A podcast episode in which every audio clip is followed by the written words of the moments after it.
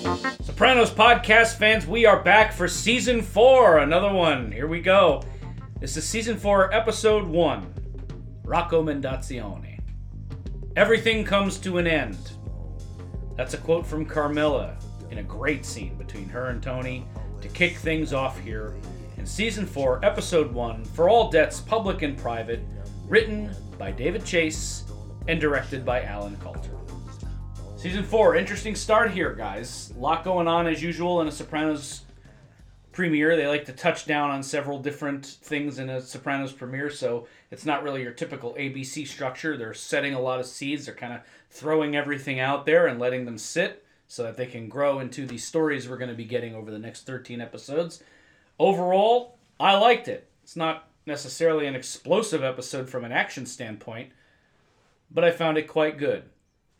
I'm excited to hear your thoughts, but first, I'm Chris D'Amato. I'm Paul Mancini. And I'm Jordan Hugh. What do you think for all that's public and private? Initial gut reaction. Great episode to start off the season. It's got good energy. It is, notably, a little slower than I think I thought it might have been. And that's really uh, interesting. It moves at a very deliberate pace. It is not at all manic. It is, um, it, it is a little, I don't want to say off putting. I was surprised by the approach. The approach is very slow on the lead in, very thoughtful, very evenly paced. Um, it's a thoughtful opening. which is risky considering that this had a huge gap in between seasons three and four. It's the biggest gap yet that The Sopranos has had between seasons. And I think that this premiere might be one of the most watched episodes of the show as far as ratings are concerned. Yeah. So there was a lot of anticipation. So that said, it was a, an interesting note to come in on, given that. Yeah, the energy is good. It's just a little, it's slow. Yes, uh, there's a, some hangout aspects of this episode that are fun. I didn't like it when I first watched it. This is about 20 years ago. Not that I say that I didn't like it or I didn't like this season, but it moved too slow for me. It was too methodical. It was too thinky. Uh, the characters were too passive aggressive. And here, uh, what's so great about talking about it with you guys is that I get to tell on myself and talk about how much I dig this season. Uh, beginning with this episode, beginning with kind of a methodical vibe. I like this. It, it is different. It can be a little bit, huh, I wonder what's going on here. It moves a little slower, something deliberate in it. Again, atypical next to other Sopranos episodes that chop up stories, you cut back and forth. Here, instead, it's like, oh, Tony's hiding money. Then he wanders back into the house, and Carmela's saying, oh, it's Rosalie's birthday. We're going to have dinner. And then you cut to the dinner. And then the dinner doesn't ramp up a bunch of things at once. It slowly gets you back in the groove. Ralphie's here. This other stuff is going on with Adriana bringing somebody by. Then in the second half, the stories crystallize a bit more. So they're taking their time. I think it works. Uh, I had a great time rewatching it. They're stepping into the pool. They're not diving in. And that's fine. That's not a criticism. I agree. It's a very deliberately paced episode. It feels in tempo. And again, this is when we say slow, folks. We're not that we're not saying that as a negative. No, no, no. Some people think, "Oh, that was slow" as a criticism. It's not. Slow can be good if slow serves the overall function of the story, which I think it does here. But that said, yeah, we're wading into the pool. We're gonna see how deep it goes as the season goes on, but we're not diving in head first. So that's an interesting note, and I agree. And I like where we go here because it's a big Christopher episode, and I love Christopher. Sure. It's a big Junior episode. I like Junior. Mm-hmm. So we're dealing with two of my favorite characters here, and an interesting anxiety permeating the episode and the world of the show. This is it's important to note. We'll talk about this in just a second as we actually get into our beat by beat breakdown here. But this is the first post 9/11 episode of The Sopranos, post 9/11 season, and you feel it Yeah. it happened in the world of the Sopranos. This is a fictional world, but it mirrors our own.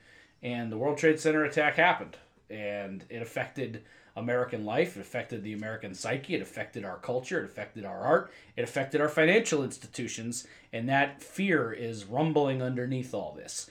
If you were to show the Sopranos to somebody in 2,000 years from now that may not know what 9/11 was entirely, it might be a little like, oh, okay, what was going on at the time? There's all this financial uncertainty, but that was a very real thing. The markets really took a hit, and American vulnerability was an idea that we weren't used to as a country. I think.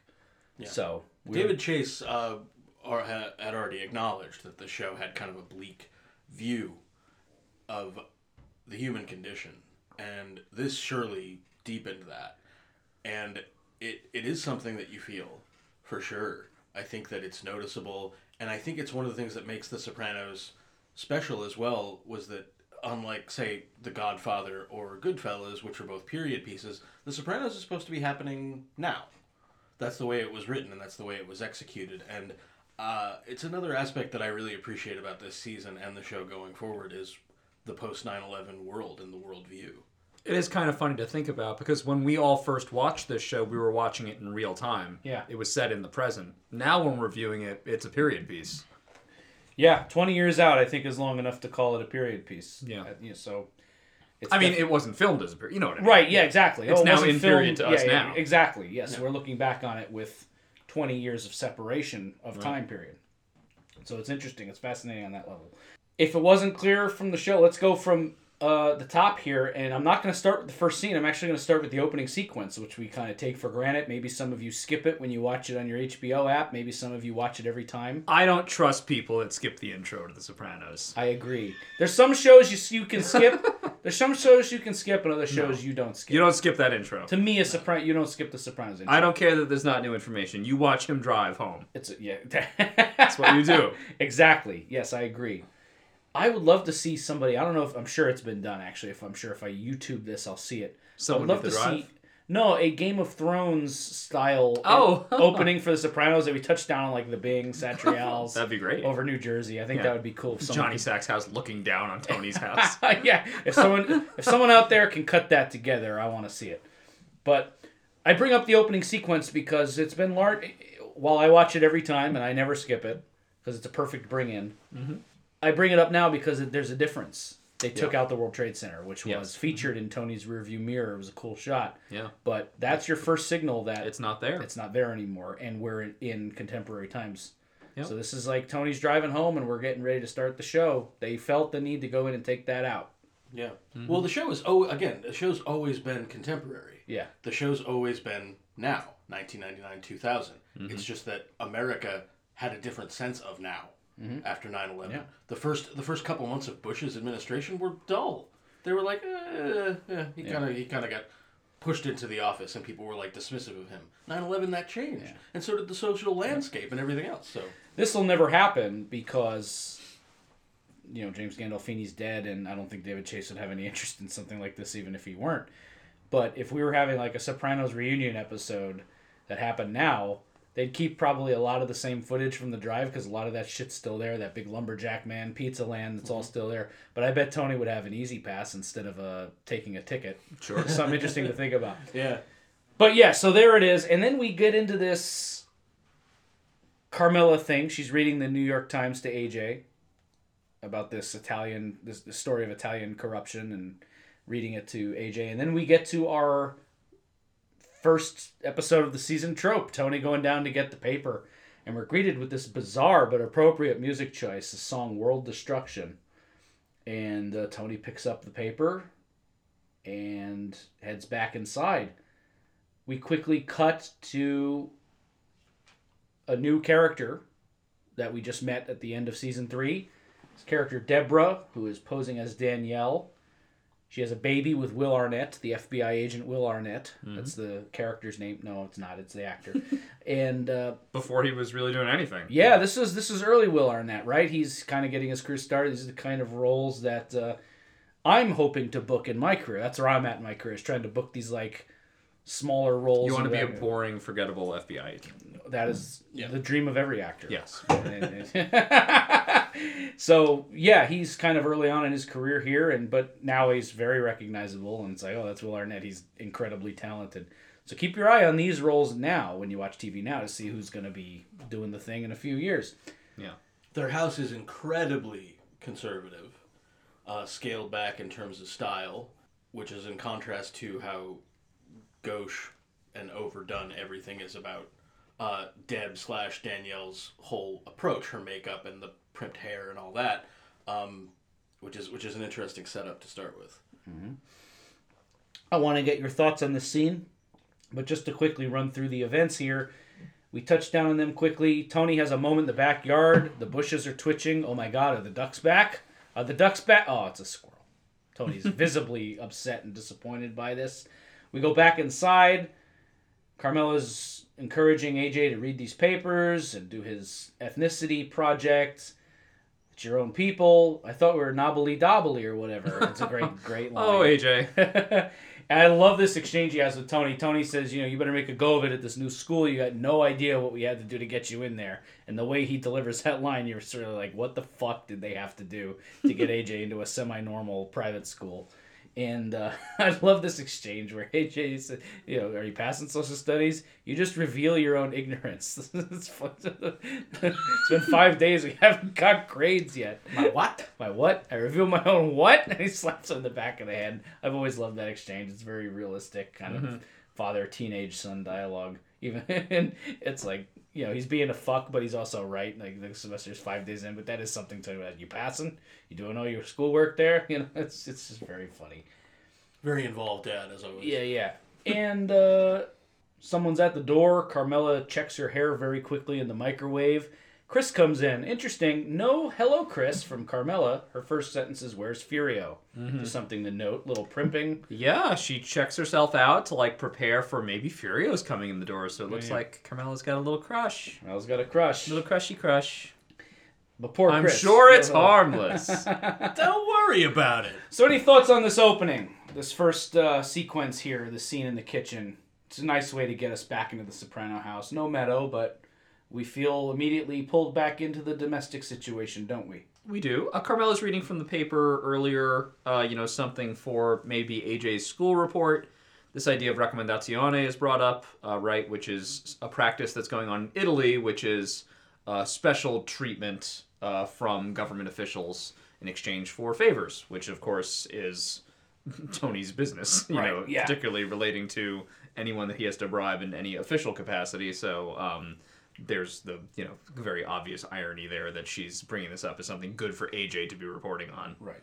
And also noticeable in an episode where Tony has dealings with Assemblyman Ron Zellman. Well, there it is. Yeah. who is mm-hmm. giving him some insider real estate tips uh, around Frelinghuysen Avenue in Newark. Mm-hmm. Yeah, influence peddling is not a crime.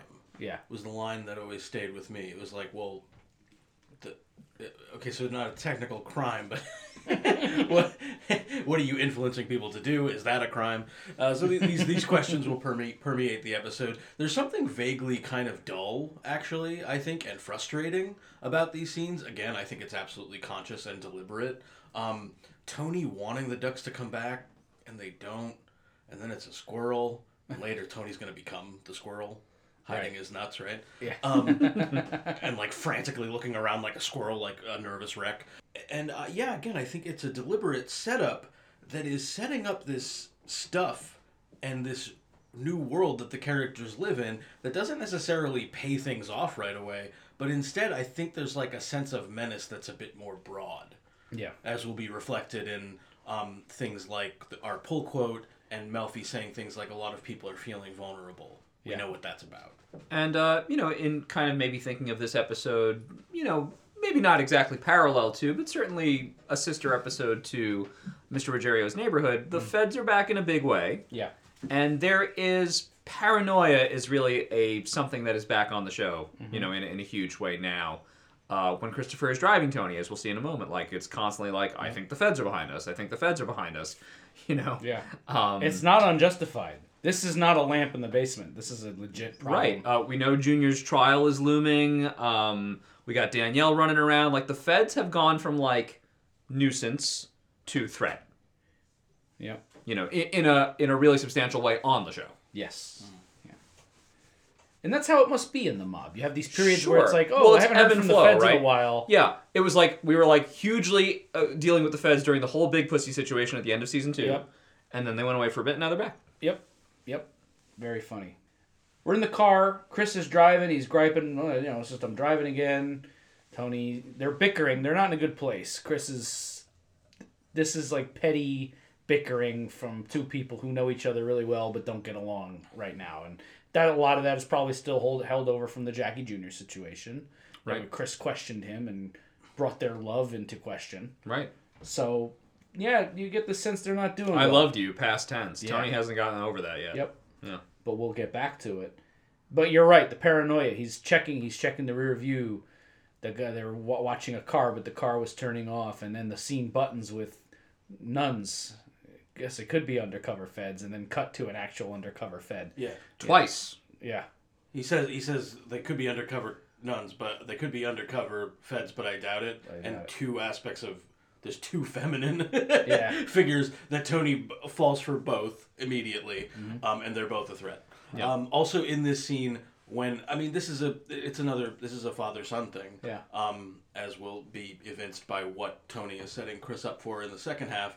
And one of the things he says, trying to again create this image, Chris immediately thinks that I'm I'm being compared all negative, but he's trying to build up to something. Obviously, total Tony-esque manipulation. He says of Dicky Moltisanti, Chris's father, um, he single-handedly hunted down that New England crew, brought the war home to them up there. Uh, that's a post 9/11 thing. I think we got to mm. bring the war to them. Mm. That's that. That is the new heroic. Mm. That is part of the American consciousness, and I think it's mm-hmm. deliberate that Tony sets it up. Get that way. them there so they don't get us here. Exactly. Yeah, that mm-hmm. was a big part of the political strategy post 9 11 and the war on terror and all that happened. Very good pull, Paul. And it's important to note that this is the most we've heard about Dicky Moltisanti at this point. Chris's dad, a legend, a mentor to Tony. We're getting a sense of who he was. Just a quick note for general podcasting housekeeping purposes. Dicky Moltisanti is the main character in the Many Saints of Newark film that just came out in 2021.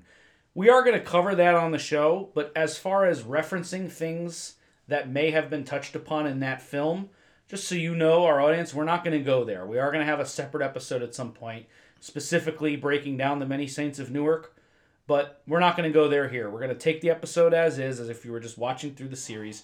And in fact, having now seen it, I would also recommend any new fans not watch the Many Saints of Newark before anything on the show. That's just my advice. Or maybe ever. Well, we can. We, We'll get into it We'll another do. time. We'll- we will have- All right. but yes, so many Saints of Newark we will cover at some point. But when we're talking about Dicky Moltisanti and and that's it, this is what we're this, this is what we're talking about. Just things that have been referenced on the show, and we're going to keep it that way for now. So yeah, we're hearing about this Dicky Moltisanti, and that's obviously going to come back later in the episode. Yeah, and so yeah, we cut back to the undercover Fed. Danielle's getting her hair ready. The baby likes it. Will said, "I think he likes your hair better that way." very cute, very cute baby too. By the way, I always like when babies show up in TV shows because they're cute. I love this next part. By the way, this part reminds me of my grandfather. He used to.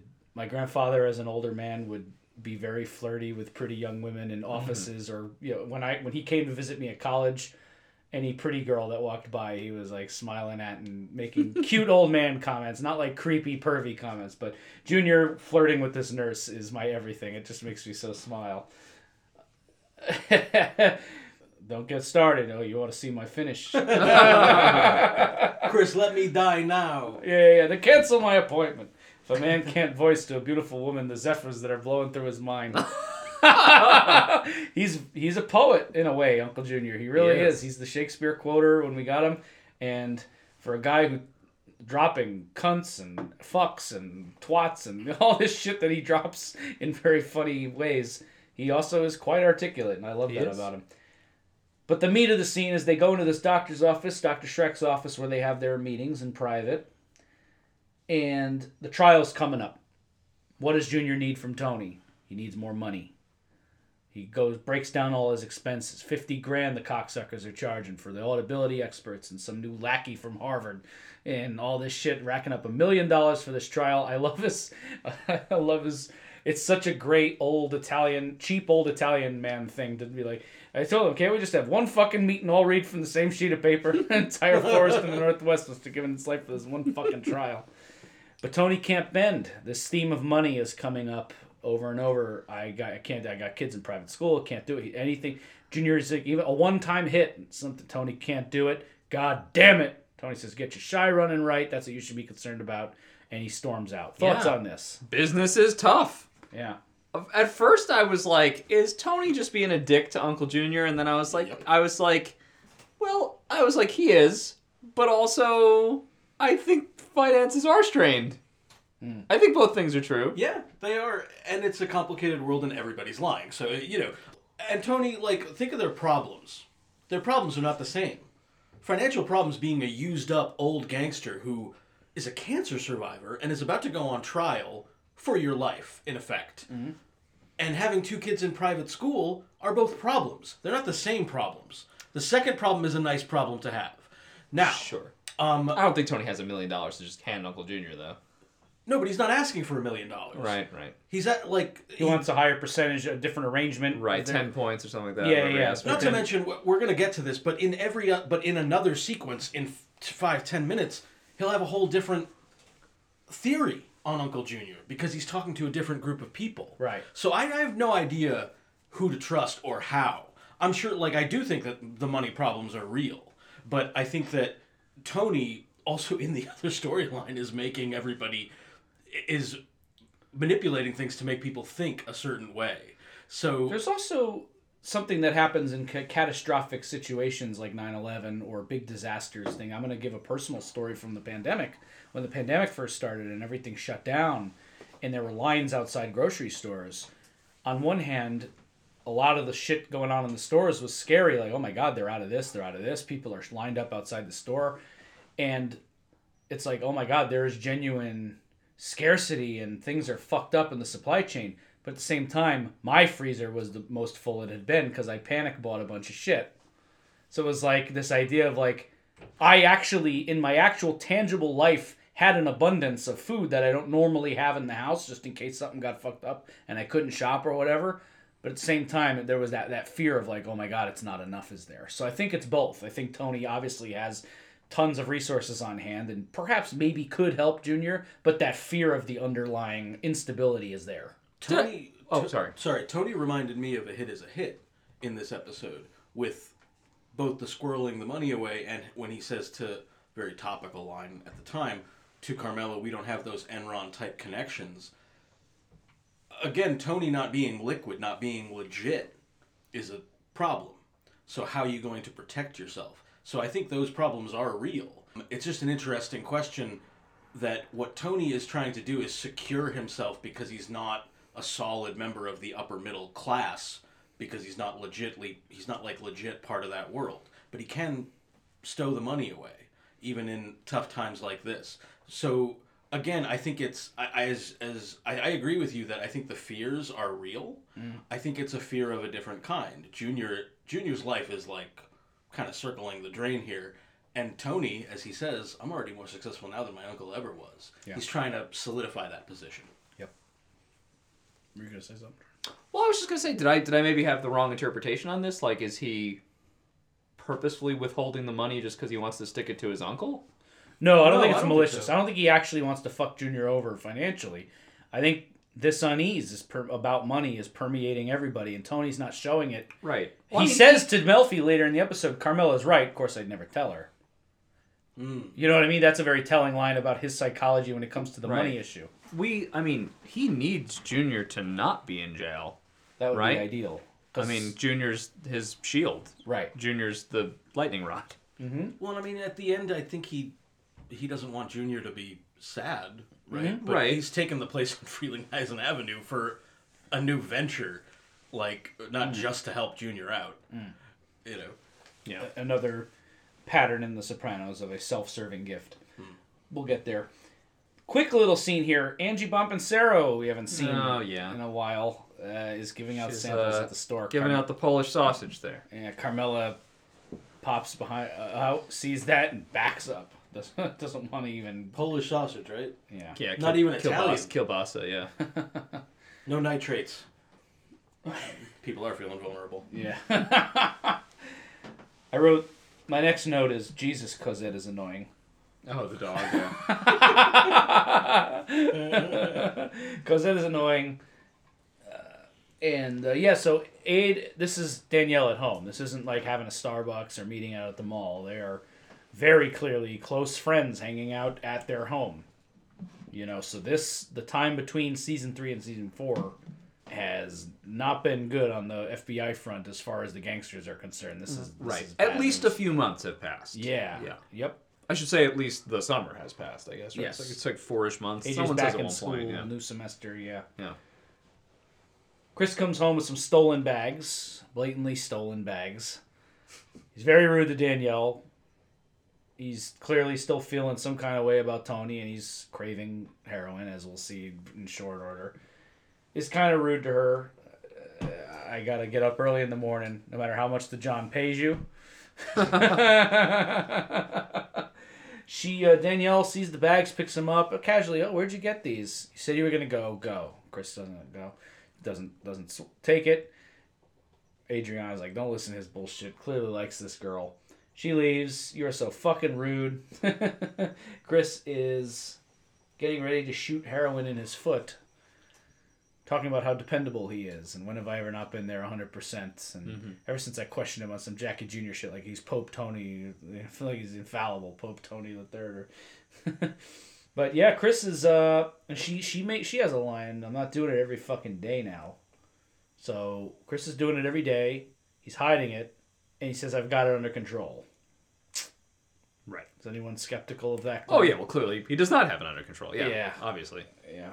And this is not the first time we've been hinted at that Chris has a serious drug problem. Yes. Yeah. But not good. Not good, folks. Cue the Dean Martin. My rifle, pony, and me as Tony finishes up his sundae. Looks great, by the way. It looked like a very. Yeah. Did So- anyone note that transition shot? By the way, between I think it's um, I I might have the shot composition a little bit wrong. Um, but I think I think it's Chris shoots the heroin between his toes. And it goes right over to Tony, I think, using a whipped cream canister on top of his ice cream. Yeah. Yeah. Nice. and I'm like, oh, these are we're we're depressed. We're doing drugs and we're eating ourselves to death. You know what I mean? We're just letting our I don't know, sort of like our indulgences and addictions take over. I know it's really rough to compare just something innocent like ice cream to heroin, but both things are No, bad. Yeah, well, is that, that's a really good point, Jordan. Is that's the other like the emotional end of like treating this anxiety? Because on the other end, what we were talking about a minute ago is how do we deal with complicated financial questions in this moment that we're feeling vulnerable, and then on this end, it's the con- uh, the consolation of a sundae, Right. or the consolation of fucking shooting horse, Right. Um, and the name of the song is "My Rifle, My Pony, and Me." Yeah. Yeah. So, I don't mean to demonize ice cream. I just mean to say like they're they're doing the same thing, yeah, Chris and Tony. Mm-hmm. I'm a heavy guy. I dampen emotions with food. It's a problem I've had my entire life. Right. Something I still work on to this day. You know, for some That's people real. it's uh, you have a scotch. You know, for Yeah. some people it's uh, you just smoke a cigar. You know, whatever. Yeah. Tony Tony's evidently aware of at least some of it because when Carmela asks and we have this conversation, that's his first guess about his weight. Yeah. You're Right? worried Oh, you about my weight? yeah. Yeah, yeah. He also does like that thing where like when he's in Junior's doctor's office, he like steps on the scale right away. So Mm. this is becoming a pressing issue for him. And I'm not poking fun, I swear to God. James Gandolfini is looking a little heavier than he has Yeah, in previous some weight, seasons. for sure, right? So I he came back this season a little bigger. Who cares? But it Yeah, is the thing. And they used it in the show, Yeah. which is good. It's Yeah. a good, good thing to do, I think. It's real. It feels real. Even a gangster. And this isn't uh, those little things the show gets right. It's like, of course he's worried about his weight. Everyone who starts getting heavier starts worrying about their weight. It's Right. just, you know, it's, uh, it's great. Carmela wants to talk following the Angie spotting wants to turn off the TV. Tony says lower it. He doesn't want to give her signal. I don't want to give you my full attention, I but fucking I'll. hate when he says that. I know. I'll listen. And it's those little things that probably that that drive your spouse nuts when Yeah. they want to feel like at least you're giving them their full attention when they want it. And I get Tony stressed, but even he notices how childish he sounds when he's yelling at her and just stops mid sentence. and she's talking about estate planning. What happens if you die, Tony? What what is the plan? Tony gives her the I provide, don't I? You're you'll know this. You'll know the account numbers for our money in the Caymans or for you know our money in overseas accounts when the time comes. And she talks about her cousin Brian Cammarata, who wants to who talked about starting a trust. And Tony is just like, whoa, whoa, whoa. The vibe of Tony, the, the shorthand of what Tony is saying is, you're overstepping here. I got it. I'm providing. You don't need to worry about this shit. He wants to, her to be the, the classic housewife and just not question where the money's coming from.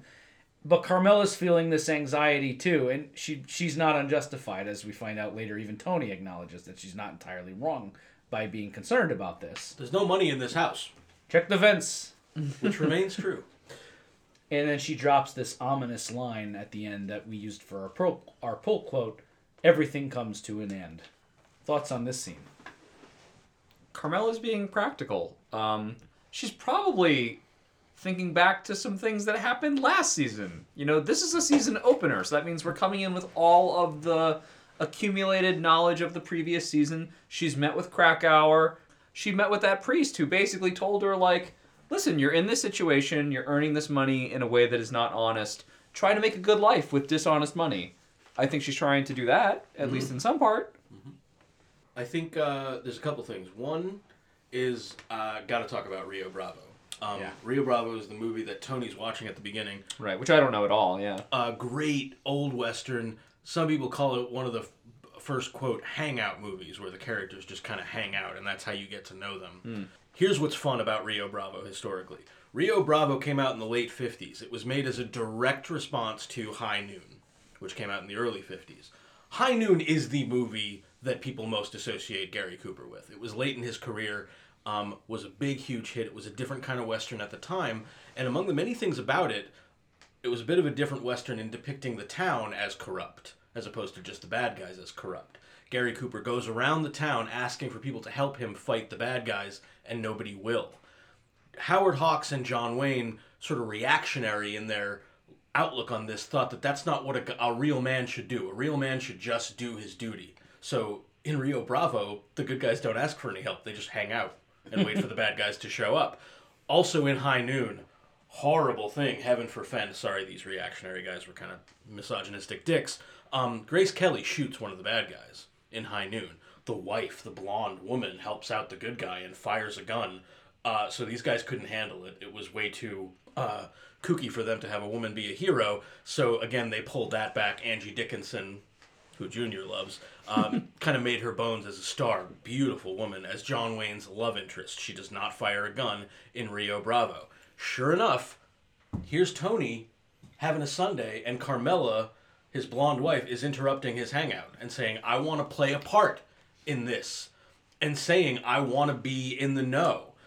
This season is really, it seems a lot of it is about money, which is obviously fair. This scene about money in some way really seems to be about communication. Like, you Yeah. gotta let me in so that, as Jordan was saying, she can be a part of this in some meaningful way. Wonderfully said, Paul. Do you see, folks, the level of thought that goes into a choice to have Rio Bravo on the TV? It could have been anything. It could have been one of his history documentaries. But in that one choice, they connect to Chris's heroin with the pony and the horse connection there. You got Dean Martin singing the song, Italian, Dean Martin, whatever, and then all those other things. Angie Dickinson, uh, the Gary Cooper connection with High Noon. All of that is baked into this one simple choice, and it's so good. Yeah. Thank you for that, Paul. Appreciate it. We continue. Tony is going to meet with the capos in the back of the Bing or some kind of adjacent building. I, thought that was I love this little- scene. This is our once per season Georgie beatdown. Uh, Yeah, Jesus, this fucking guy can't catch a break. he's so dumb. I f- You got to feel bad for him. This was not anything malicious on George's part. He wasn't sassing Tony. He's just too dumb to realize that he was about to get his ass kicked. And Sylvia, I love when Sil- I love the moment when Silvio knows Tony is going Right. to lose it. Georgie, be quiet. And they start walking away. Just ice tone. It dilutes the drinks, especially scotch. Beats him with the fucking bucket. Oh my god, and the shit he he said. call him- what does he waste call- it all, fucking John D. Rockefeller. Waste it all. oh. Whew. It's sad, but it's funny. It's just that's dark comedy. folks. Georgie, be quiet. Yeah, yeah, it's good. Conserve. Conserve. Yeah. Great. So he goes to this back building, this back area here that we've never seen before, and we have in attendance Ralph Cifaretto, capo, top earner, looking great. Mm-hmm. He stepped. He was already well coiffed. This is a step up. He's been making more money. He's you know dressing a certain kind of way. The white suit. The he, he just looked. He looked fucking great. I wanted that outfit. You got Ally Boy Albert. Uh, Albert Barese, Larry Boy's uh, brother, the guy who repeats himself several times in some of the seasons past, or repeats the things that other characters say to him. Paulie called him a parakeet, I think. Uh, you have Ray Curto, who is one of the original five captains that we meet in season one, who has. Don't forget, they never touch on it, but is is technically an FBI snitch. Right. And we can assume as viewers may or may not be wearing a wire at any time. Correct. You have to at least assume it's possible. And a, a character I don't believe we've seen on the show at this point until now, Carlo Gervasi, who is the other guy sitting there. that I have no idea who this is. Yeah, he's a new new character that we've just seen, but he's has a quote top tier position, so he must be a capo. The show does this periodically, and by now we kind of ignore it. Right. We're just kind of like, yeah, it's another guy. You see this guy pop up here and there, and and you know, it's just, he's there. He's one of the captains now. Tony's uh, chewing him out. This is a classic boss ass chewing, right? This is where's the fucking money? Why is there zero growth in this family's receipts? I don't want to hear about the fucking economy. He has Silvio break it down. What two businesses are recession proof since time immemorial? Certain aspects of show business and our thing. Tony says it's a pyramid, calls out Ali, some kind of deal that got that died on the vine, it petered out. Tony's pissed here, and he reminds them of their quote duty to that man. I shouldn't have to come here hatting him. My uncle, the boss of this family, is on trial for his life, and what you people are kicking up to him is a fucking disgrace. I shouldn't have to come in here hat in hand, reminding you about your duty to that man.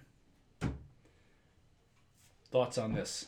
It's so different what he communicates to Junior and then what he says to everybody else. I why is that? I don't really know. And it's different than the tone he had with Carmela. Right. With Carmela, he's trying to calm her down. Here, it seems like from the business standpoint, he needs these guys. Maybe Ralphie is a funny Mm-hmm. exception to this, but for the most part, they need to pick it up somehow. Yeah. yeah, I don't know. Yeah, For all t- debts, public and private. There's private dealings, there's public dealings. What are you doing with this money that you have to show people? What are you showing versus what you're keeping private? Right. I, I think it's all part of the theme there that he just has to he has to put on airs for whoever he's talking to and cater to, and, mm-hmm. and make that determination. I think there's a little bit of an assumption, at least there was from me, that maybe they're all being little squirrels in a way. That mm. they're all scared of the times and they're not kicking up the extra money they have that they normally would, and they're mm. they're very making plans astute. for themselves. And I love that. I think that's part of why Tony's starting to shake their trees and be like, "I know there's fucking money somewhere. Where is it? You guys have started to hide yours too. That's Yep. the problem." Go out there, crack some fucking heads, create some fucking earners out there. All that means, generally, though, like you know, is I better start seeing thicker envelopes. That's Right. the message here to the to the to the boys. Yeah. I don't care where the fuck you get it. Those envelopes got to start fattening up. Yeah, I mean, what you tell people in this world in particular in The Sopranos is often, if not always, self serving. So it seems are the delusions. Mm-hmm. Like, I'm not an expert. I doubt there's any evidence that the mafia is recession proof. I don't think that's mm. true. right. I don't think it's true that the entertainment industry is either. so I just, but I do think that's what you'd tell them if you're trying to buck them up. Yep. And you're just, you're saying to them, I better see fatter envelopes. Yeah, yeah, yeah. You know? Yeah. There's no excuse for this that you're going to give me that I will accept. Is this is the is hmm. the meaning of that? Frankly, I'm depressed and ashamed. Going back to A bit much. yeah. Is that what your coach laid out for you as a training breakfast? as AJ goes a to get pizza, a pizza slice, which So looks, funny. looks great. The look that AJ gives them, like, Yeah, yeah. Which is funny, but it also made me a little sad because it did bring me back to the time Tony excoriated AJ for the way he was eating. That was a and then cold pasta, back, I think, right? But then came back with his apology with a full pizza. pizza. So I just maybe it was an accident or whatever, just meant to be a funny beat, but it reminded me of that, and I got a little sad about that, but also funny. Meadow, first sign of Meadow this season. She's sleeping late and missing Sunday dinner. She had to be somewhere that night. Carmela, didn't you have to get up and register for classes? And she says something to the effect of ad drop goes on for another three weeks. So she's putting something off there. Everyone is so mean to Carmela. No one gives this woman the fucking time of day. Really, Yeah. it really is terrible. Yeah, it's sad if you think about it too long. It, you know, You know. she gets it for her kids. Well, you know, you know her kids Carmela's are, trying to help AJ with his report. He could be less interested. Yeah. She's trying to get Meadow to register for classes. Meadow basically tells her to go fuck herself. She tries to tell Tony she's worried about money. Money, uh, you know, Tony would rather watch the television. If you're Carmela, you're ready to be like, these fucking people suck. it, it is sad, and she's also being lied to by Tony, as we find out one beat later when he hides a shitload of cash, takes it from his car. Certainly more. I mean, I don't know. Maybe it's maybe it is less cash than he's used to handling, but it's certainly a lot more than I've ever fucking seen in one place. Takes out a bag full of cash. He's got a little stowaway, not a vent, out in the cabana, under one of the floor tiles. Pops pops the bag down. He's got a bunch of money out. Right, but again, this is not like a joyful hoarding of money. He's, Oh, he's scared. squirreling. He's squirreling. He's scared. Yeah. He seems he's looking around constantly. Mm-hmm. He's trying to is this hidden enough? You know, he's this is not like he's trying to hide his riches. This is like Yep. shit's fucked up right now. I I got to take care of me and mine. Yep, yep. He, yeah, and he's guarded. Are you gonna lay out today, Dad? Too cold. Yeah. Ro and Ralphie are coming over for Sunday dinner. I love this exchange, just because it again it strikes you as very genuine and real. And and when Tony says, "I thought we worked worked that out months ago," and she said, "Well, I asked you if you wanted them if, to come to dinner," and your response was, mm. Sounds about right. "Yeah, very funny." so they're coming, and we get this Sunday dinner scene. I always love a good Sunday dinner scene on The Sopranos. This And one is complete murder. yeah. It's a little. it starts off slow, but it is really funny. Ralph is talking about Porsches and Boxsters, and uh, he starts telling he starts telling this story about this guy he drove up next to and looked at, and he looks over him. He's got this big Jew grin, and he catches himself to this AJ's friend who came over for Sunday. You're not Jewish, are you? Half. Anyway, he knows it's all in good fun. Keeps going. It's just very funny. Ralphie in top form here, peak Ralphie. And Janice couldn't be more fucking obvious. How gross. Ro is sitting right there, all, albeit very clearly doped up. She's got this kind of stupid half grin. Right. It's very sad. And they mention, I think, later in the scene that she's they got her on some kind of meds. Of course. To- of course, it's amazing. She's not shooting heroin into her foot with what she's been through. And uh, yeah, Janice is just like laughing extra hard at all of Ralphie's jokes and patting him on the arm, and she's just so disgusting. And then everybody gets up. Do you need help? As she's pouring more wine, she has no intention of getting up. She just had to make the illusion of offering to help.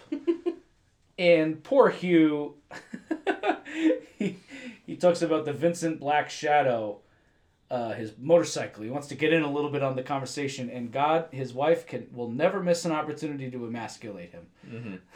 The Hoods used to drive that. They beat you up that time out on City Island. City Island.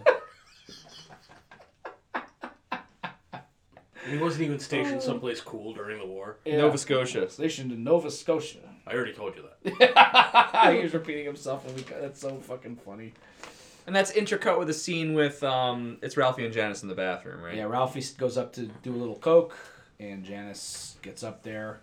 Ralphie wasn't going to let her in at first. There's a bathroom downstairs, but Janice knows something's going on in there besides number one or number two. This is number three.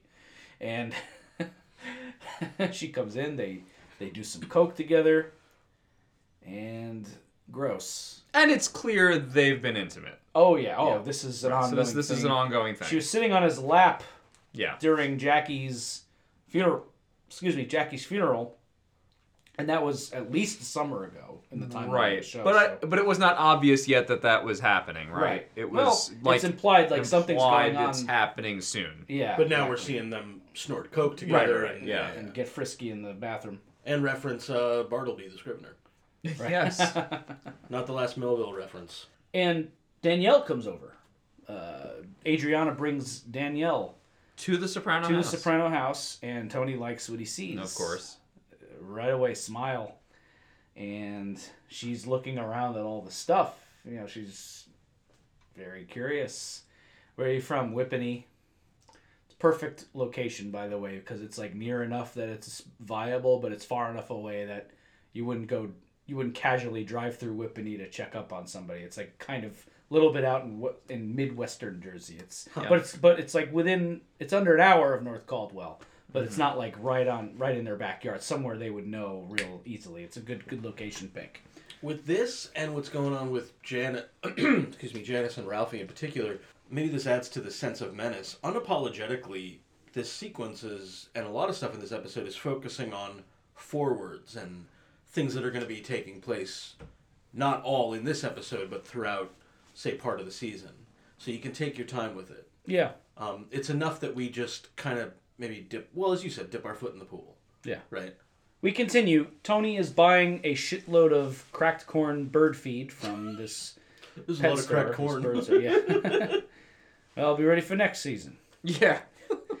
Put it in the red suburban. I'll be at Italianissimo, and heads over there to meet Assemblyman Zellman, who we met in season three briefly. This guy's such a scumbag. Oh yeah, He he's, really your, is he's your crooked politician. Perfectly cast. perfectly cast. Loved him from last season, sure. I love that the name of the place is Italianissimo. Yeah, If people don't know, "issimo" is a suffix in the Italian language that means like very or remarkably. Mm-hmm. Like, oh, that woman is very beautiful, bellissima, as opposed to mm. bella.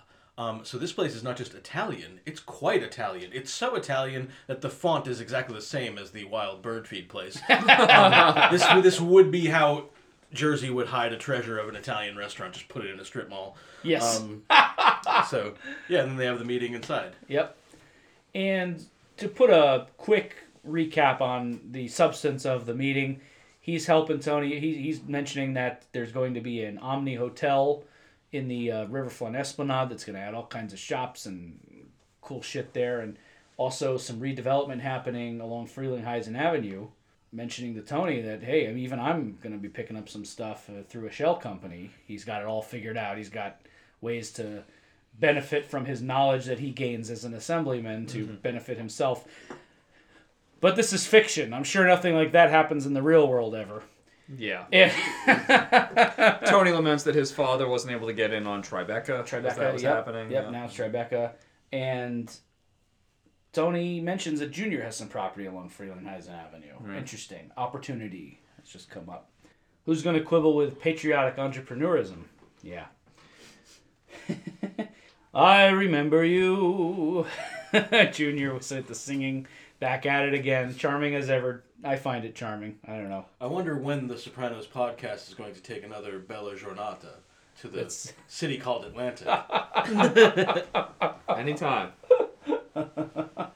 The nurse mentions this is her last day. Junior's saddened by that. She's going back to school. Interesting. We see this character Murph. We're going to get a little bit more of him later in the episode. He seems to be handling a lot of Junior's Old, opera- old man Murph. old man Murph. Love his voice, love his mustache, and sometimes he's got food on the front of his shirt. The poor bastard. When Junior was the real boss of the family, or sorry, when he was almost the real boss of the family, Murph reminds me of like one of those guys that'd be sitting in that old diner with him. Mm-hmm. Do you know what I Yeah. mean? I don't think he was actually there, but it was like one. It was like he's someone who's like a relic from the old days that was probably hot in Junior's time, but now it's yeah. You know. exactly. Yes, you're completely correct with that vibe. Yeah. They decide they're going to move Bobby up. I like when Junior finds picks his little moments to assert the idea that he's somehow still the boss of the family. I wasn't asking, I was telling. But Tony agrees, so it's going to happen anyway. It's not going to be a fight. They decide to bring him in. Speaking of weight loss, and again, they're going to deal with this in the scene at the diner shortly, but Bobby, we mentioned, has a, a they put a fat pack on him for season two. He's actually fatter than he originally was. He's a heavier guy, Steve Schirripa, Yeah, thicker sure. guy. I'm sure he'd agree. And they've removed it now. He no longer has a fat pack, so he's looking slimmer to the fans. At the same time, Tony's gaining weight. So they bring him in. I love this shot of the doctor in his own office, and they kind of give like an annoyed look, like "What the fuck Yeah. are you doing? Door shut." You know, this isn't his office while they're there. Although that's going to get turned around very soon. Mm. And Tony is putting the money in the bird feed. This is why he was getting the bird feed. Yeah, maybe he was hoping for some ducks, but this was the real purpose. He didn't. He he wasn't wild about that cabana hiding place. He wanted to get it somewhere else. Yeah. So he puts it somewhere Carmela or the kids wouldn't step on a loose tile and maybe accidentally figure it out. Carmela's not going to go anywhere near the bird feed, right? So he stuffs it in there, locks it in this container out there. You got to lock it up so you don't attract other animals. And uh, turns and Carmela's right there. Oh, bang! What's going on here? A little late in the season for ducks. Well, the ducks up in Canada. This is the south. to them South to them. which was it's dumb but it's also not it, i buy it as an answer that might satisfy she him. has no reason to investigate that. You know what I Correct. mean? Yeah, Like, it's like- exactly. It's like, all right, whatever the fuck, who cares? yeah She's like, she's not gonna be like, where did you hear that? But If I didn't know where this season goes, I would wonder: is at some point is she going to question that? Mhm. But I guess it wouldn't be right now. You know. right. But interesting little scene. So Tony's still being squirrely with his money. Then we get an interesting touchdown. Paulie's in jail.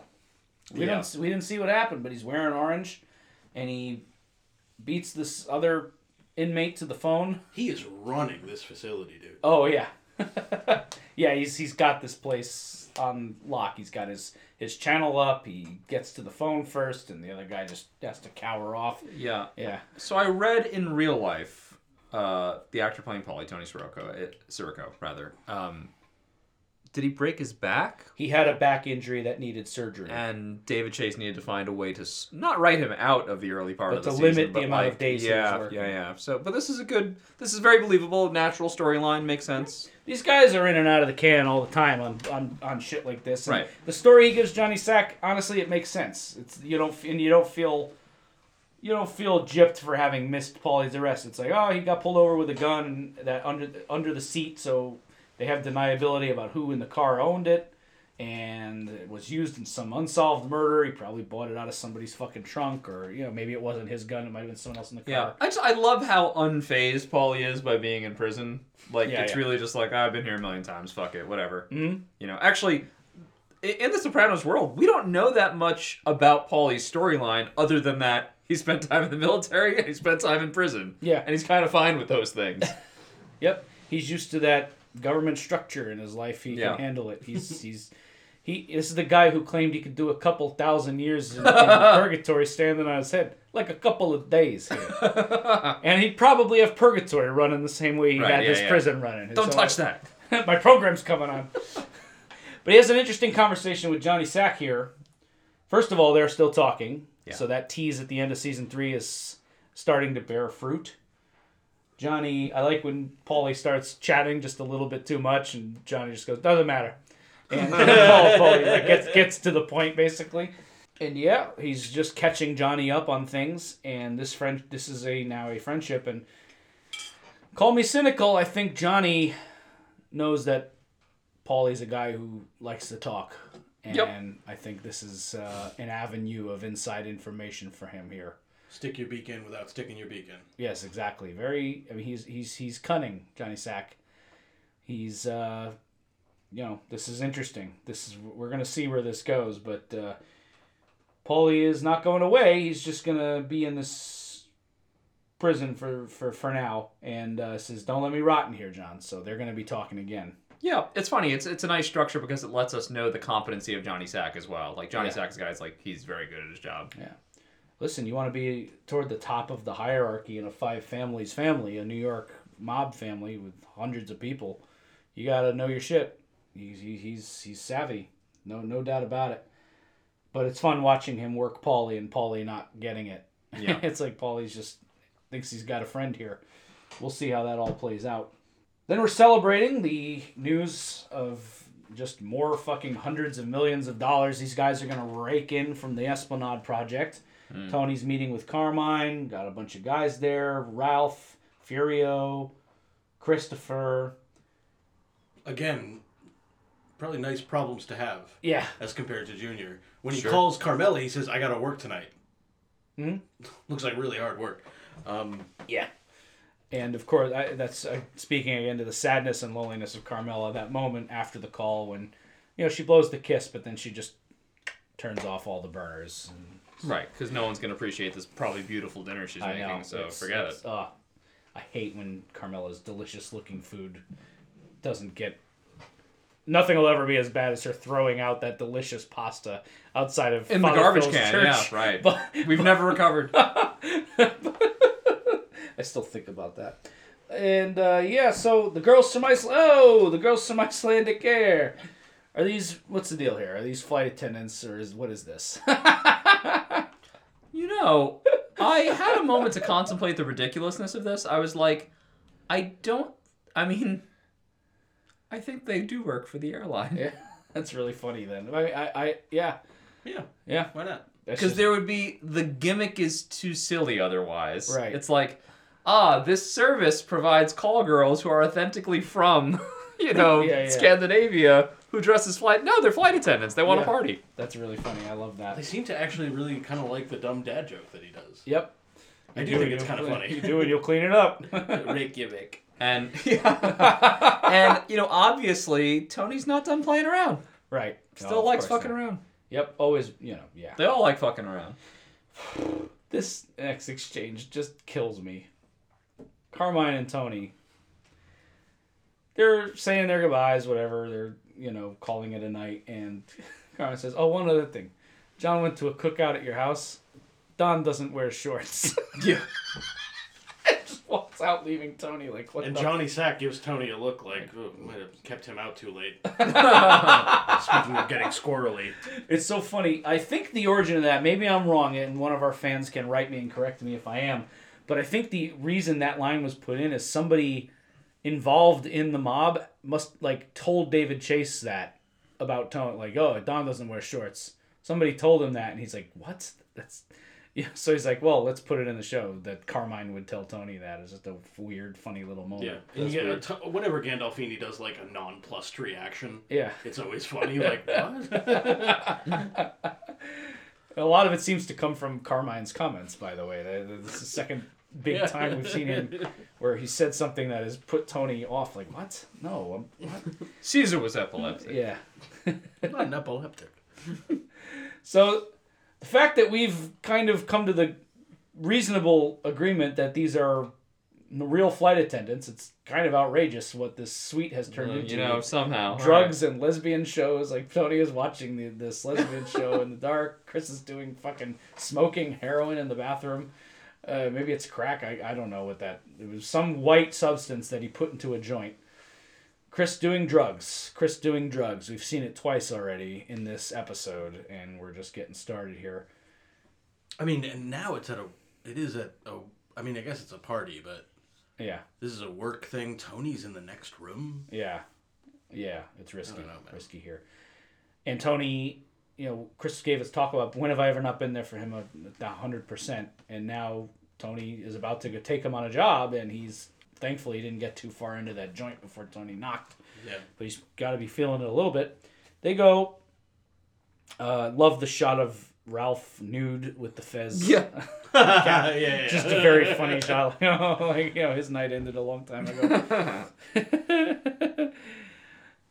Murph tries to sneak out on Junior while he's kind of dozed watching TV. Where are you going? Phone rings. Murph picks up. I love Murph's voice. It this makes me smile. Hello. and I love that he's slow to come out with the information, which frustrates Junior. What the fuck is this, Mother May I? Come on, what is it? and boom, the flirty nurse. I, I pieced it together right away. They do they do clarify it later on. I did not. But it's like Dr. Schreck had a plant in the office, an FBI agent who's been pulled to testify at your trial. Yeah. Junior I didn't just- see it going. Junior just sits back resigned, like fuck. Mm-hmm. Just what he needed right now is he's about to drop a million dollars into an already challenging case. Somebody who was right there. Boom. Not good. Cut to the outside of Hooters, where a retirement party is being had. Barry Haydu, uh, detective lieutenant from the Clifton PD. That's Clifton. name. This is such a weird story. Clifton, which is where I am from. Clifton PD. And the story goes that Dicky Moltisanti was killed by this guy at behest of a man named Jilly Ruffalo, who Dicky Moltisanti stabbed in the eye after a scuffle between Jilly Ruffalo and Dicky's cellmate, Loyal, your old man. Stabbed him in the eye so bad he couldn't be fitted for a glass one. Correct. And he was getting into the house. Chris thought it was, what was it? It ended up being TV trays. But uh, Not a crib, yeah. not a crib, but TV tray. And this is like gangland legend kind of stuff. The story of Dicky Moltisanti, it's not clear maybe exactly who happened, what happened, who did it, what the circumstances of it were. But Tony's telling him, this is the guy who killed your dad. Yeah. Here's why here's how it happened. Here's the info. And Chris is like, "What? That's him with the sombrero?" Yeah, I'm a little meh on this storyline. Um, not because it's like poorly written or anything like that. I'm just I I don't I'm not um I'm not caught up to Tony into what he's doing here. You know what I mean? I'm like, We're gonna get insight on it very shortly in our first therapy scene of season four, right, right. hmm where he talks about his process of ingratiating Christopher to him. hmm The question, really, the mystery. So it's Tony's motivation for doing this is pretty clear to me. He wants to cement Chris's loyalty. I think the- Why this cop? I Like, think what- the I yeah, think the uh, mystery that is left is is this actually the guy who did it, or just Tony just want to dispose of some guy who's lost his usefulness? And And what is and well, you guys already know what is Chris's insight on that question. right, Doesn't matter. yeah, yeah. When he's Wants challenged, dead. it wouldn't matter. And I was like, oh, I, I still kind of am blown away by that line. Um, but I guess it's true technically. I, I it's hard to me uh, for me to imagine making a piece with that, but That's interesting. Tony gets out, gets in the car with Bobby, and I just wrote, "Is this a ploy? What is going on here?" You know, we're gonna find out more shortly, but here's the other thing about it. I think is that I mean I I guess I still don't know. I do know that th- I can see the power in it for a number of reasons. One is looking at this scene like Chris didn't really know his father if he was a mm. little baby when he was killed. Tony is a surrogate father figure in a way. And recently I think their argument has been like that between a father and a son for sure. and a lot of it is i think kind of between a willful kid like maybe an angry teenager not unlike aj and their adult parent. In this scene if you watch what imperioli's doing he becomes a little boy. Mhm. he becomes uh, wide-eyed. Yeah, and um, engaged in a whole different way. So yeah, it's hit him on a very primal level.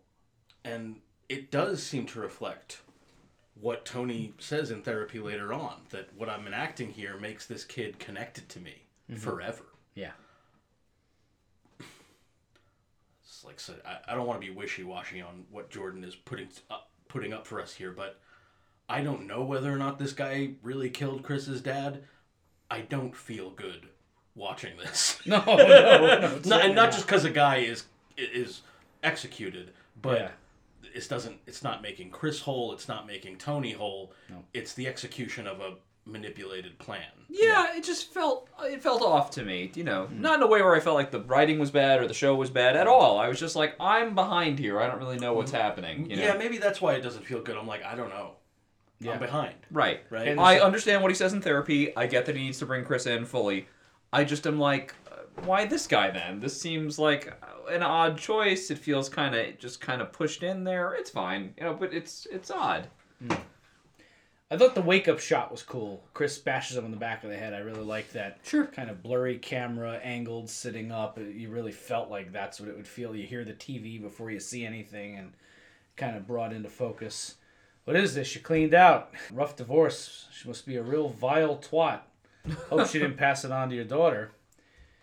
Taunting him. Is this part of it too that ultimately this is disappointing? The guy's a fucking loser. Yeah. As Chris says, he finds the twenty. Fucking loser. Oh, yeah. It's like the place isn't cool. It's the If Dicky Moltisanti is half the legend Tony makes him out to be, and at this point in the show, they blow up the past in a way that is inflated and not accurate most of the time.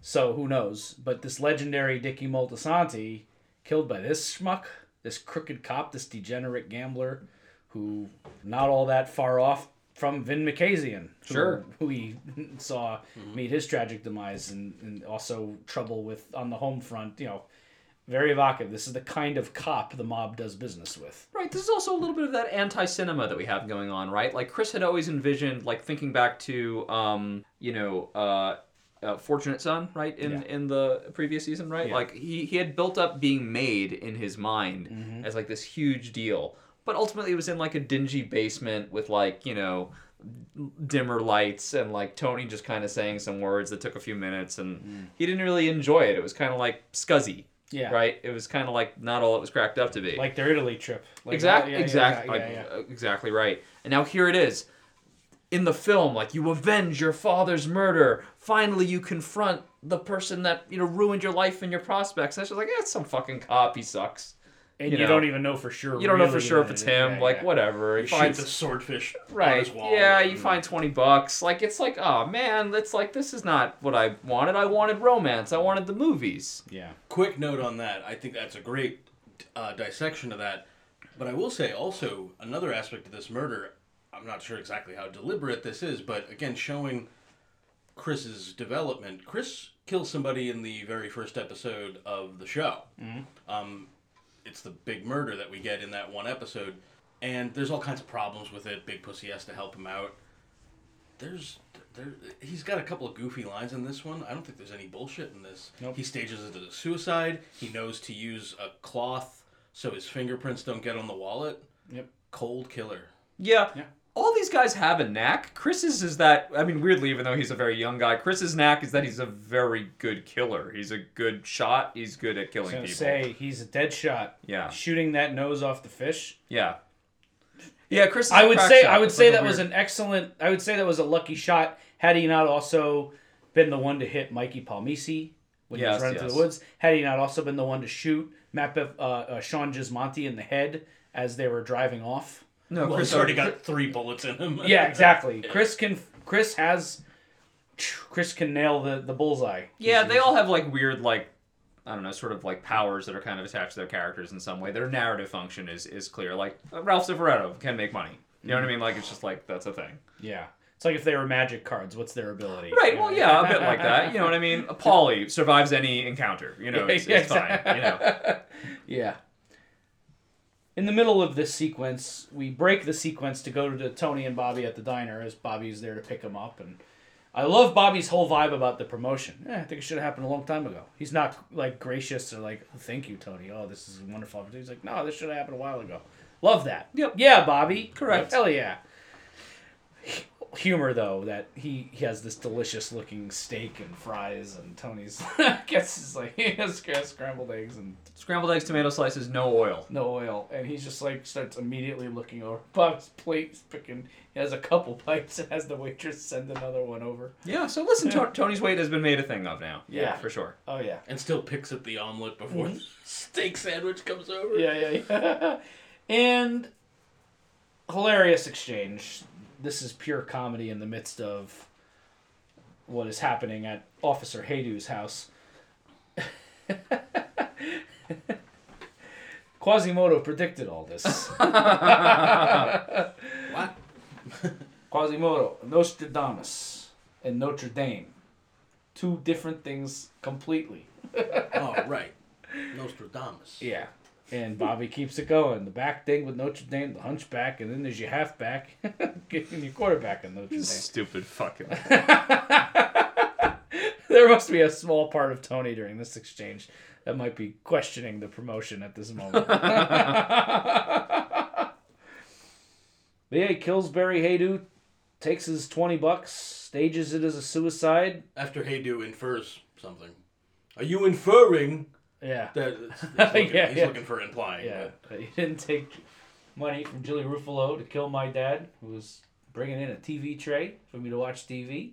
And yeah, we're still left with this mystery and that exchange where he says, you know, you're being set up, wouldn't make a difference. He wants you dead. And Barry doesn't survive this encounter. It's over. There's your catharsis 20 bucks. Fucking loser.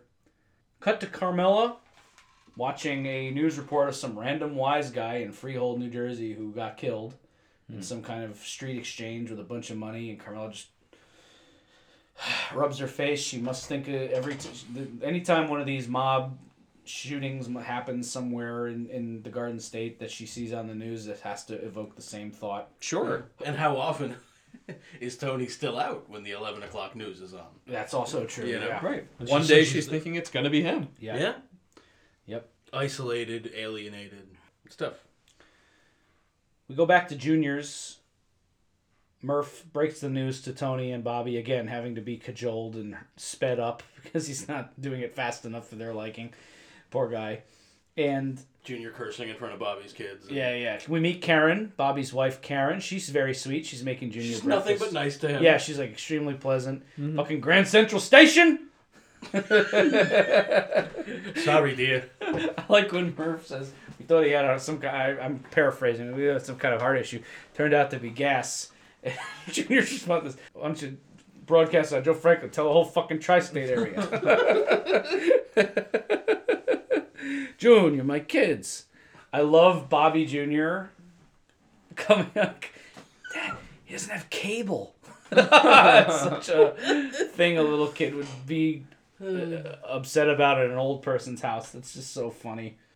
Karen is very sweet, makes him a delicious looking plate of eggs and some kind of breakfast meat and toast. And look great. I would, I would have that. Thanks, dear, but Junior's not eating. Bobby and Karen, you know, Tony says, "Get out of here. I want to talk to my uncle." Going, they're going through it. It has to have been the nurse, right? Yeah. Well, how much could she really have heard? You better hope not nothing because you were involved in all, you know, every fucking one. Tony gets mad. We linger on him for a little second. There's a moment of genuine anxiety on Tony, and he projects it back. How would you fall for that flirty shit? That's the point. Funny line, but also hypocrisy because he gave her a, "Hey, how you doing?" look when he walked in behind Junior. So Yeah. he fell for that flirty shit too, and that's maybe why he's And he still doesn't know what Danielle is. right. Exactly. Yes. And Junior's line again, very telling of what the exchange was with Danielle too. Uh, time wise, my instincts would have never failed me like that. Young Coos smiled at me, and birds started chirping. He's disappointed in himself. Hundred grand. Tony offers him for the properties on Frelinghuysen Avenue. Which I, I don't know. At the time I'm watching this, I'm like, this seems reasonable, but Tony's probably gonna make a million dollars on this. Oh yeah, he's gonna make a killing on this property. Yeah. Uh, you know that that's the thing is he's doing it as a favor to Junior. Long term, letting Junior keep this property probably would have ended up being better for him. But Tony's Sure. you But know, yep, Tony's taking hundred grand is nothing to sneeze at. Right, and Junior needs the cash now. So you, know. get you get a moment right before in the way Dominic Chianese delivers the next line kind of implies that perhaps in a different circumstance he would never have taken the hundred grand for this property, but he's fucking whatever you know. Uh, Yeah, he's desperate. Yeah, he's gonna do it. And uh, he drops the end line on this scene, which if it doesn't make you feel a certain way, you got no no heart in you. I'm an old man, Anthony, an old man that's going to trial. Is there much else to say about me? Oof, hmm. that's a sad line. Yeah. Evidently, Junior does not think this is going to go well. No, well, for the simple reason he's guilty. He's a part of a criminal conspiracy. Sure. He's guilty of everything they're charging him with. And the evidence is overwhelming. A whole forest in the Northwest must have given its life for this trial. Yeah, that's evidence against you that they're looking at, Junior. You're, Right. you're in big trouble. He is in big trouble. In a major RICO case, the feds don't like to lose those. This is the return on the investment that Neil Mink was talking about in, in season two with Tony. Right. Therapy. First therapy scene. Hello, Dr. Melfi in season four. New haircut, I think. New right? haircut. Yeah, Alright. looking good. Yeah. I'm a little depressed. Not the first time that word has been in, used in this episode. He's depressed and ashamed. He's depressed. He's depressed. He's having ice cream sundaes. People are doing drugs. We're hiding money. It's a, it's a whole mess. She was on vacation. Yep, she's on vacation. Things are going good with Carmela. Eh, I don't know about that, Tony. I don't know about that. Sounds like a classic Sopranos therapy lie. But he's feeling very vulnerable and gets into a very frank breakdown. My uncle snapped it into focus. There's two endings for a guy like me dead or in the can. 90% of the time. Hmm. Melfi, you've never spoken this frankly. Surprised. And God bless her heart, she goes for it. Anthony, why not give it up? Imagine what would have happened if Tony had just said, Yeah, you know, maybe. maybe it's time to get out of this thing. Right. Of course not, though. He's got an angle. No, the plan is to make it work for him. Yeah, right? yeah, yeah, exactly. He mentions some guy we don't know, she wouldn't know, and the reason you don't know him is because he lived into his 80s because he only gave orders through his son. So that's my plan. Rely only on blood. I've started doing thing my what I've been dealt is my nephew. He's gotten his act together, the kid. And I've begun the process of bonding him to me. Hmm. So that's what the Barry Haydu thing was about, whether or not he actually actually killed Dickie or not. But this is about Tony securing his future. And he's putting a lot of chips down on Chris. Not a good bet. He acknowledges briefly in the scene the kids had some problems, Mhm. but then he says, "Oh, he's gotten his act together." Yeah. So what a portion of that is denial? What portion of that is, of course, what Tony doesn't know? Yeah. What he hasn't seen that we, the audience, have seen in this episode? Mm-hmm. Yeah. Well, and we talked a lot in our season three retrospective and in the episodes about Chris in season three that he definitely has matured from season one. He he is a different kind of gangster. Sure. Well, for Tony, Chris is the future of the family. Yeah. Right? I mean, that's that's really what's up. Yes, he's advanced at this point because Tony loves him and that's his nephew and all that stuff, but I think Tony is like thinking about the future. He's looking around and he wants someone that he made. You know? He wants someone that is his person. Mm-hmm. Paulie's and, and Sil are great. They're from the old days. You know what I mean? He had them when he came into power. You know? Uh, he, and there's no one else that he trusts like he trusts Chris. He's thinking somebody's gonna have to continue on after me, whenever that is. I don't know that Tony's thinking I'm gonna live to old age. I don't know, but he's thinking this thing's gonna go on, and I want it to be Christopher. Yeah. yeah. And Right. I mean, everything comes to an end. That's maybe part of. That's another way of saying everybody's feeling vulnerable. Another way of saying I or we are worried about the future. Yeah. Um, and what did that look like, particularly after 9 11? Like, I don't know. But it, it's a little scary. It, maybe the maybe the importance of it hits people differently. Yeah. They go out with an interesting exchange here. Anthony, why are you telling me this? I don't know. I trust you. A little bit. Interesting. Trust. We'll see.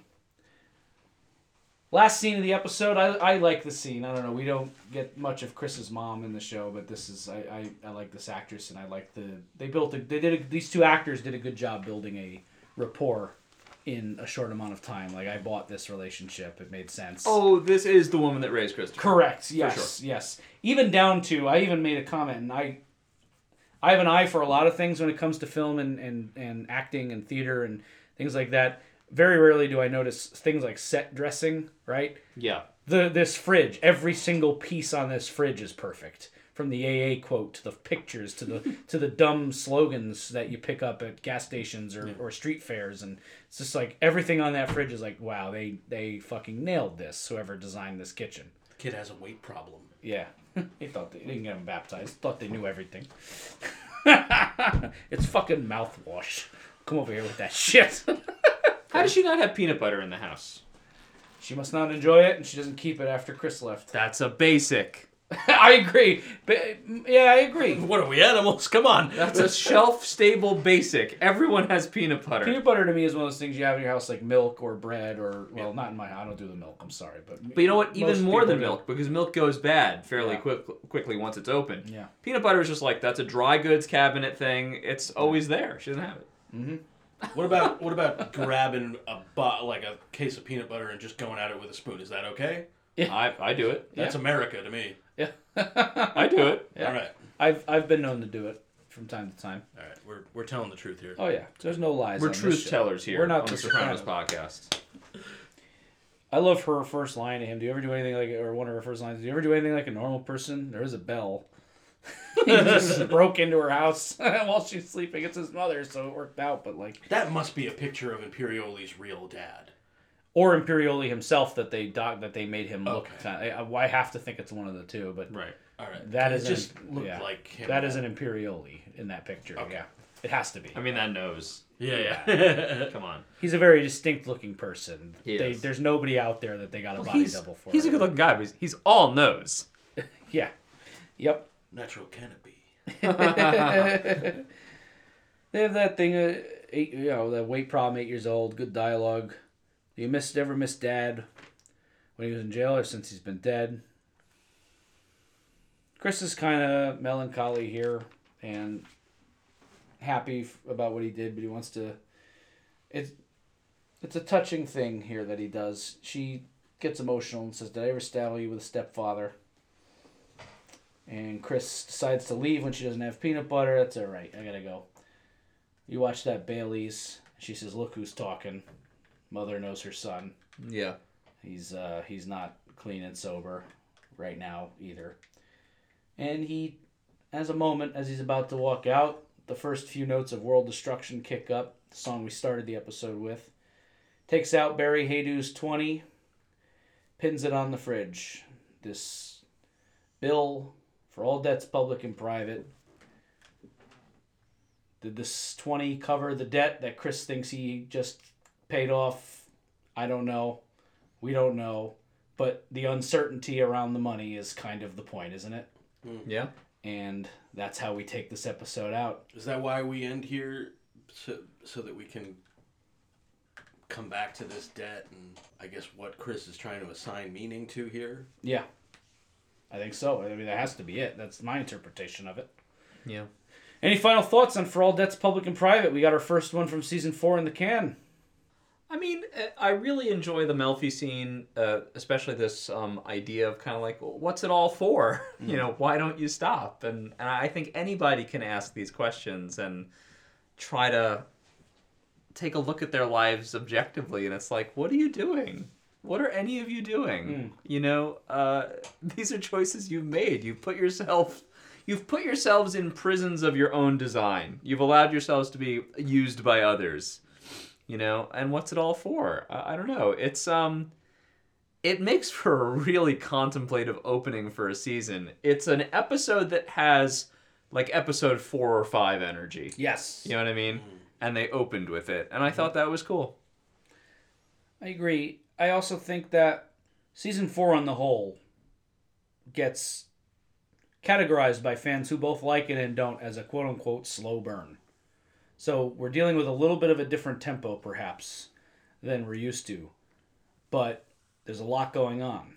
I'm excited to cover it with you guys because there is a lot going on, and I think slow burns are one of those things that are great when they pay off. The question is, will this pay off? And all of the things that are starting here, we're clearly going to get more about Chris and Tony, Chris's drug issues. yeah Junior's trial is going to be a big conceit this season. yeah i did have one other thing Yeah. um just how much i i truly dislike the fed characters um just because they're so dishonest in the way they go about things i know this is a show about liars but they're our liars right Um, and whereas the gangsters wear two faces, right? They have their home lives and they have their gangsters' lives. The feds literally wear two faces, like they actually like professionally disguise themselves. But we're supposed to believe one is better than the other. Do you know what I mean? Like, oh well, feds can do that. That's part of their job. But when mobsters do it, it's gross and disgusting. You can't Yeah. be two people at once. Well, you know, we we go back to our Hawthorne quote, right? Yeah. Which is which, and who's to say? Uh, this season is unapologetically more than any other season about money, and the other seasons have been about money in big ways. So they named this uh, they named this episode after what appears on I'm sure I think all currency, and the ending zooms in on Jackson's face, and it looks to me kind of like the seeing eyes of Nostradamus. Mm. And Yes. the other thing about this last scene, it parallels the first scene in the episode, breakfast scene with the fa- with the mother and the son. And Chris's mother is an embodiment of Carmela's fear. What happens when you get left behind? Mm. And she's wasted away. So mm-hmm. Carmela's onto something. And how do you repay these more difficult debts that aren't part of a market value? Markets are like money. And how do we spend money here on property? What about non market values like love and fidelity and trust? It's hard to build those back when you just lie. So, what is Christopher trying to rebuild in this scene? And it doesn't really work. So, I think we're working on a lot of different stuff here, and it made for. I think you guys are right that it's a s- it's a quite a slow burn, but it's a powerful opening, and I'm so happy to tell on myself and tell my 20 year old self, hey, why don't you shut the fuck up? You know what you're talking about. Best show ever. That's right. Well said, gentlemen. And with that, we're going to be back next time with a season four favorite of mine, a low key favorite of mine from season four. We'll talk about why in the episode No Show. But that's next. I'm Chris D'Amato. I'm Paul Mancini. And I'm Jordan Hugh. And we'll see you next time for No Show. You gonna tell me you never pondered that?